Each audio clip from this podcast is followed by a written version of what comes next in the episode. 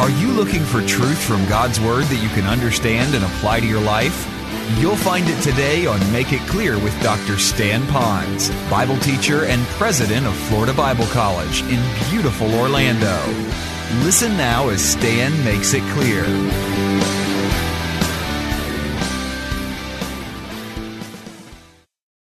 Isn't just in you like some kind of a theological light. He is dwelling in you by faith. Now, watch this. He comes in by faith. Now he dwells in you by faith because we're saved by grace and faith. And so now he can feel at home in you. Let me read something to you. It'll take me a minute, but don't wander. This is a great teaching. I read years ago a classic little booklet. Some of you have seen it. It's called um, My Heart Christ Home by Robert Munger. How many have ever heard of that book? Okay, most of you didn't raise your hand, which is good because this will be fresh and new to you. I'm going to take that book and I'm going to bring it down to a little bit of a summary because this is what Christ living in you down home. This is this inner strength that you have when Christ is not only in you, but he is down home in you, that he's living in you. Watch this. And he's living through you because he's comfortable in you. All right. My Christ, or my, my heart, Christ home. In his booklet, My Heart, Christ Home, Robert Munger pictures the Christian life as a house through which Jesus goes from room to room. In the library, which is the mind, Jesus finds trash and all sorts of worthless things, which he proceeds to throw out and replace with his word. In the dining room of appetite, he finds many sinful desires listed on a worldly menu. In the place of such things as prestige, materialism, and lusts, he puts humility, meekness, and love, and all the virtues for which believers are to hunger and thirst. He goes to the living room of fellowship, where he finds many worldly companions and activities. Then he goes to the workshop, where only toys are being made, into the closet where hidden sins are kept, and so on through the entire house.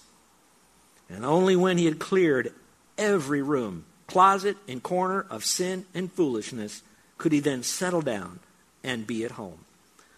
And so while we're praying for that person to not only have Christ in them, but to dwell in them and to have that inner strength, that inner core value of Christ, and we know that that can only happen when he allows that Satan would clean out that man, that woman. Make sure that while we're praying for them that Christ is gone from the library of our mind all the way out through our body as his home, and that it would be as clean as possible that that person would understand the strength of character they can have in Christ. Well, that brings us to the second part of the prayer. We talked about for inner strength. We want to pray that they would have that inner strength to endure whatever they're going through. The second is for extensive love. And by the way, each one of these builds on the one before it, I believe. I believe it's a connecting thought that goes through this prayer. So after you have that inner, then you're going to see the extensive strength. Let me go through the passage and read it to you. Verse 17, the last part through the first part of verse 19. It says this beginning, so that Christ may dwell in your hearts through faith, and here it is, and that, see how it's connected, and that, next, being rooted and grounded in love, may be able to comprehend with all the saints what is the breadth and the length and the height and the depth, and to know the love of Christ, which surpasses knowledge well, I think we have to begin at the ending of that phrase that surpasses knowledge. I'm about to do the best I can to preach this to you in three to five minutes, this little section here. I can never do it justice. If I had a lifetime of to park on this verse and go through every time that word is found, all over Scripture, all, the, all that I could, I would never be able to express to you the length, the width, the height, and the depth of His love. And yet, what's so odd that passes our understanding we're to pray that that other person would get that. And so we're asking them to have something that they probably will never fully understand. Now, some of you are saying, that makes no sense to me. Well, it does to me. Because it's like saying, um, listen, by the time you come back to church next week, would you please go through the internet? And when you get to the end of the internet, come back and tell me about it. There's no way we'll be able to get through the internet. All right, there's no way I'll ever be able to plummet its depths or climb to its height or go as far as to the width and the length of Christ. But I want us all to have as much as we possibly can and give the rest of our life to fully experience that. So that we would really be, watch this, satisfied with His love. So we talk about the extent of His love. Here's why. the very people that you're going to be praying for, probably, if they're going through some really deep weeds, what might be causing that is because they have fallen out of love with the Lord and fallen more in love with the world or worldview or people of the world or we might call contemporary idols in some way. And what's happened is they've transferred their love for the Lord, or they never had it to start with, and they're embracing the love of the whole world system thing, okay? And that's why they have the problems that they're having. And what we want them to know is we want them to be fully satisfied, fully with the love of God in their life, so that their tank of love is so filled that if the world gives them a bad shot, they don't then respond to the world with those bad shots with an equally or worse bad shot back, so that they can be so filled with the Lord so they can think and live properly for God. So that's why it says, for the extent of his love. They're praying. Would you understand the extent of his love? You never will. But go further than you are right now at least recognize that His love is the only love that really needs to drive you and motivate you. And then that love can be poured out to those that are around you so that no matter how much they'll suck you dry of your love, it'll never be dry because you'll have the fullness of God's love, and that's what you're praying for them. So let's go back to the passage here. All right, it starts with being rooted and grounded in love. Now, it's not talking about fleshly love there. It'd be kind of an agape love for God, rooted and grounded. All right, rooted is kind of an agricultural term. Uh, grounded is an architectural, so you have agricultural and architectural. The, the rooted part of it is talking about how deep we're going to go, and the grounded part would be how stable we will be, like a building that is stable. And of course, you heard enough illustrations. Buildings are only as stable as the foundation is stable, and the higher the building goes up, the more the pillars have to go down into the ground to be able to make sure that it is stable to be able to withstand the windows or the, the wind.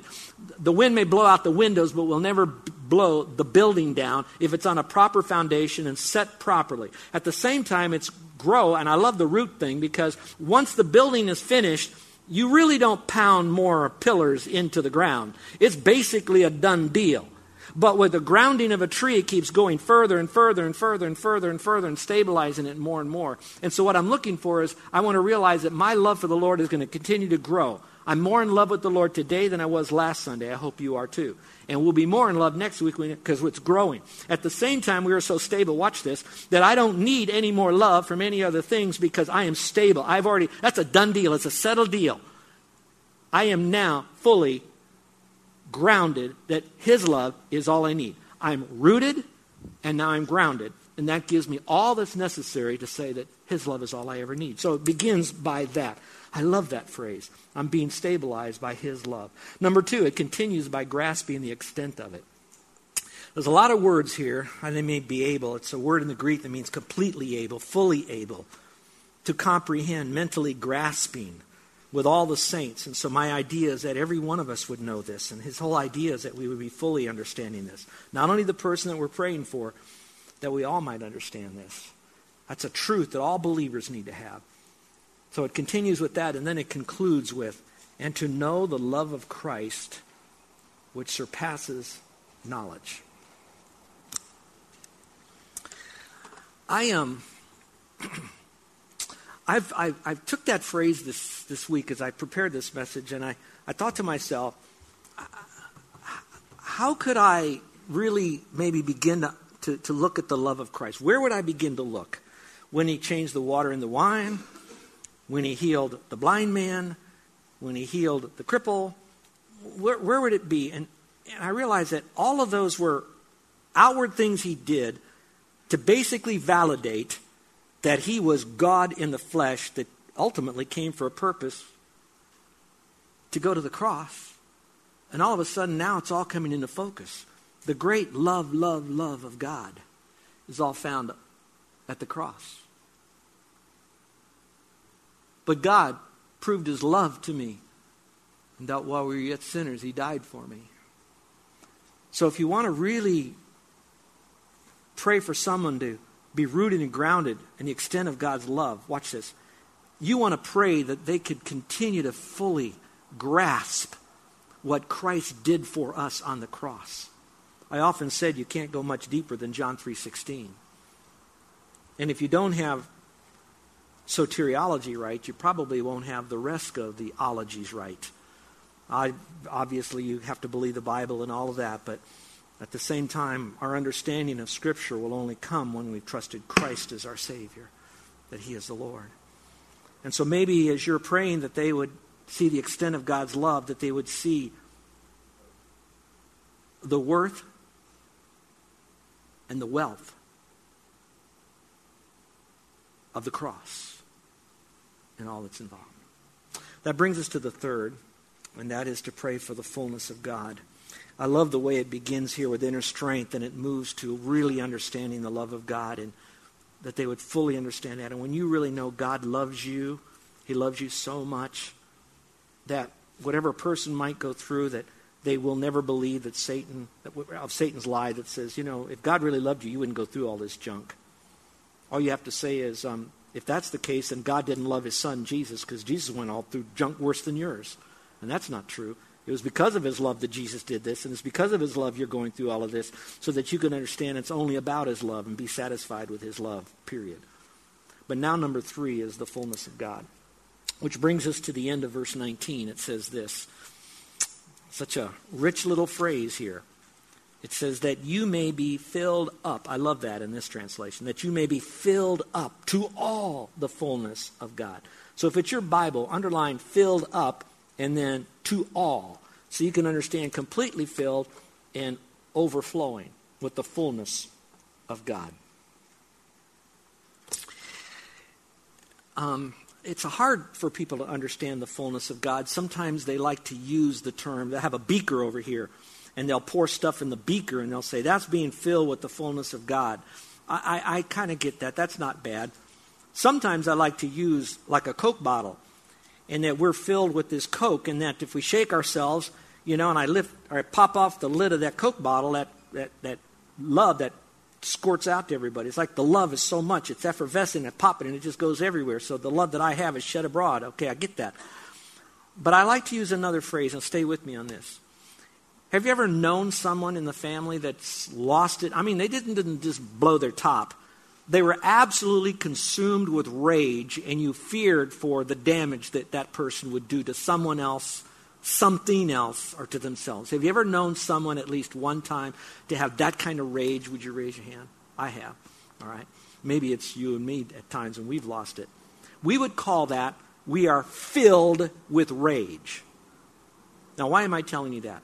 It's because the rage that's inside of me is filling me. That means I'm consumed by that rage. But more than that, I am influenced by that rage because it's a rage that I don't just contain, it's a rage that's inside that's now showing signs outwardly. And so, if we're filled with the love of God, then we're going to act lovingly. But the question is, is not to say, all right, I want the love of God. Because all of a sudden we're compartmentalizing parts of God, which is okay because we got the focus. It talks about knowing the love of God. But it ended with something better, or at least more and that would be that you would be filled up with the fullness of God. Which now means, go backwards, if I'm filled up with the fullness of God, then I will have everything I need of God within me. Love is a part of it. Now, to understand and to use the love of God, let that have an extensive outreach. But also, I am so filled inside of me that I understand it is an inward strength. And where does that come from? The love that I'm rooted and grounded in, that's all found in the fullness of God in my life. Did you catch that? So my question really goes back with, are you going to pray that they would be filled up, not with rage or envy or greed or depression or discouragement, but that they would be filled up with the fullness of God. Now, this is what really gets cool, and I'm out of time, so let me just blast you through this. You that have been around the church a long time know that I like to find the tr- Trinity in passages all throughout Scripture. If you have your pens ready, I want to show you the Trinity here, and I'm going to go somewhere with this. It's not just an odd truth for you to have. Go to verse 14. It says, For this reason I bow my knees before the Father. It's usually referred to God, God the Father. So you can circle Father there, if you will. Verse 16, it says that He, the Father, God, so you see God the Father is referred there. So that's number one. Now go to verse 16 again. To be strengthened with power through His Spirit. Put a number two by that. Now you have God the Father. Now you have God the Spirit involved in this prayer. Now to go to verse 17. So that Christ, you have God the Son, may dwell in your hearts through faith. So what you now have is the Godhead all mentioned in one prayer for other people. So you're grabbing a hold of God. Now, if you go to the end there, at the end of verse 19, that we are filled up full with the fullness of God. So now the issue is will we have the Godhead dwelling inside of us? Now let me have you write these references down if you don't have them already. I want to show you the phrase filled with the Holy Spirit, filled with Christ, filled with God, so that you'll understand when we're filled up with God, we're filled up with the Godhead as a believer in Christ. We want them to not be this necessarily, but to understand that they have all the resources necessary to excel whatever they're going through, okay? And here it is. Write these references down if you want. Ephesians chapter 1, verse 23. Chapter 1, verse 23. Chapter 4, verse 10. Chapter 4, verse 10. Chapter 5, verse 18. Chapter 5, verse 18. Colossians chapter 1, verse 19. Colossians chapter 1, verse 19. Chapter 2, verse 9. Chapter 2, verse 9. Chapter 2, verse 10. Chapter 2, verse 10. All right, now, I'm going to give you one more truth and then we'll end with the doxology. Look up here.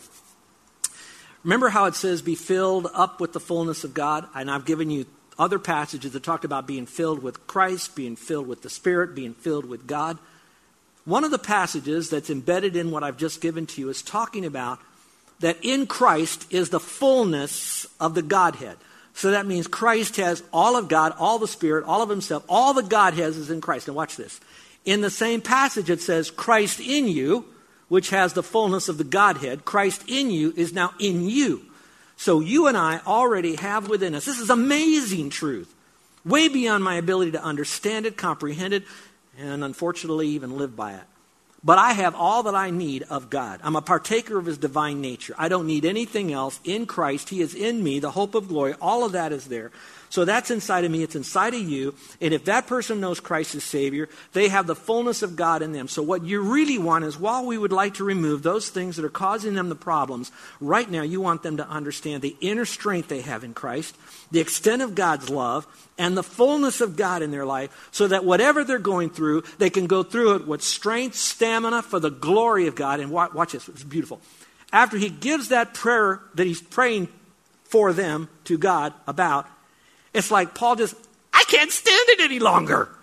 And he goes into the doxology. So now let's read it. The one that you probably have underlined in your Bible. Verse 20 says this Now to him who is able to do far more abundantly beyond all that we ask or think, which means no matter how much I pray, no matter how frail my prayer is, if I'm going to even copy Paul's prayer, even though it's a biblical prayer, that the Lord can even go way beyond what I'm praying or even thinking about for that person according to the power that now works within us. Woo. The power of God that works in us. To him be glory in the church. That's you and me. In Christ Jesus. To all generations, leaving a legacy for the next people that'll be in this building long after we're gone if Jesus doesn't come back. Forever and ever and ever. Now, that's at the end of the prayer that he prayed for those Ephesian believers. And so, what I hope that today's message did is it awakened us to spend less time on Facebook, less time in television, less time in all this other stuff, so we would place more time in the depth of this kind of praying for the very people that God brings across our path, whether these people asked for prayer or not. I didn't get that from the Ephesians. I don't hear them asking for prayer. So he was praying for them whether they asked for it or not. Would you allow me to be as humble as possible when I say this? And I, I, I mean this with all my heart. Would you pray this prayer for me? I don't know what God has in store for Stan and Carol in the days ahead. I don't know what God has in store in the days ahead for you all. But would you pray that this would be a, a living, these truths, living reality in us? And watch this. When they become this, which I believe they will, because they're God's, God's word, God's prayer, you will be encouraged by a mighty, powerful God who heard and answered your request. And let me assure you that this is the kind of prayer I am praying for you. Let's pray, shall we? With every head bowed and every eye closed. There's so much more in your notes. I've given you some assignments at the end of that. Be sure to go through those. Don't just have this a, another usual Sunday morning deep message from the pastor. Pick apart some of the phrases and my poor grammar at parts, and then you just leave it and go on. But let the Holy Spirit change you for His glory, for His sake, but also for the sake of the people that are around you who need your prayers. Is there anyone in here today that's perhaps to a point where you need to come into God's forever family by faith? No, we're not talking church membership here, just getting into God's family. You know, for this prayer to work, you need to be a believer. Whether you're praying this prayer or having the results of this prayer, you have to come into his forever family. This will not work outside the family. So, our prayer for you is that you would have inner strength because of your faith alone in Christ. And once you trust Him, that strength is there upon which you could tap. That you would understand the extent of God's love. And for you, it's just an academic realization historically that Jesus is God and that He died on a cross and He rose again. And you're feeling the weight of your sin because of the, the guilt and the conviction of the Spirit, the realization that Christ is the only forgiver. No religion, no denomination, no church. You're at that point, so it's starting to work. And you want the fullness of God because you know all along, all these years, there's been this big puka, this big openness, this big emptiness in your heart and life. And you filled it with as much as you could. You did as best as you could to help as many people as you could, as often as you could. But even at the end of the day, you know that something's missing. Something's missing. You know, when I lose my keys and I found them and I find them, I don't keep looking for them any longer because I'm satisfied. I got my keys. I may try a thousand other keys. They're not working. And so I'm never satisfied till that right key unlocks the door. Well, I'm going to tell you right now it's the key of faith that'll unlock the door of Christ so you can have all that's inside. So would you simply say to the Lord, Lord, I know I've done things wrong and I'm a sinner and I'm so sorry for that. But Lord, I'm coming to you right now knowing that no good deed I do myself will get me to heaven. And I want to thank you for your grace that you'll give me heaven in spite of me. That you'll give me your mercy to keep me from all the judgment that'll come if I don't trust in you. And I want to thank you that all these truths that I heard about today are now mine. So I want to thank you that I'm in your forever family, not by what I've done, but only by what you've done for me on the cross. So thank you for that. Now, my friend, I'd like to pray for you if you're trusting Christ. Now, remember, me praying for you doesn't get you into heaven. You trusting Christ does. But if you've done that, I'd like to pray for you. So, with every head bowed and every eye closed, if today's the day you're accepting the payment Christ made for you on the cross by his love for you, and you'd like for me to pray for you, today's the day. Would you slip up your hand right now? I'd like to pray for you. Is there anyone at all today? Let me know. Put up your hand. All right, Christians, how many of you are going to take this prayer request? If I could call it a request, it's a prayer admonition, a prayer lesson. And you're going to begin, by God's grace, to pray that for others. And you'd like for me to pray for you. And part of your prayer is that you too would have a, a right reason and a right attitude and a right focus as you begin to pray this prayer for others. I'd like you to pray for me. I've requested that already publicly. But how many of you would like to have prayer?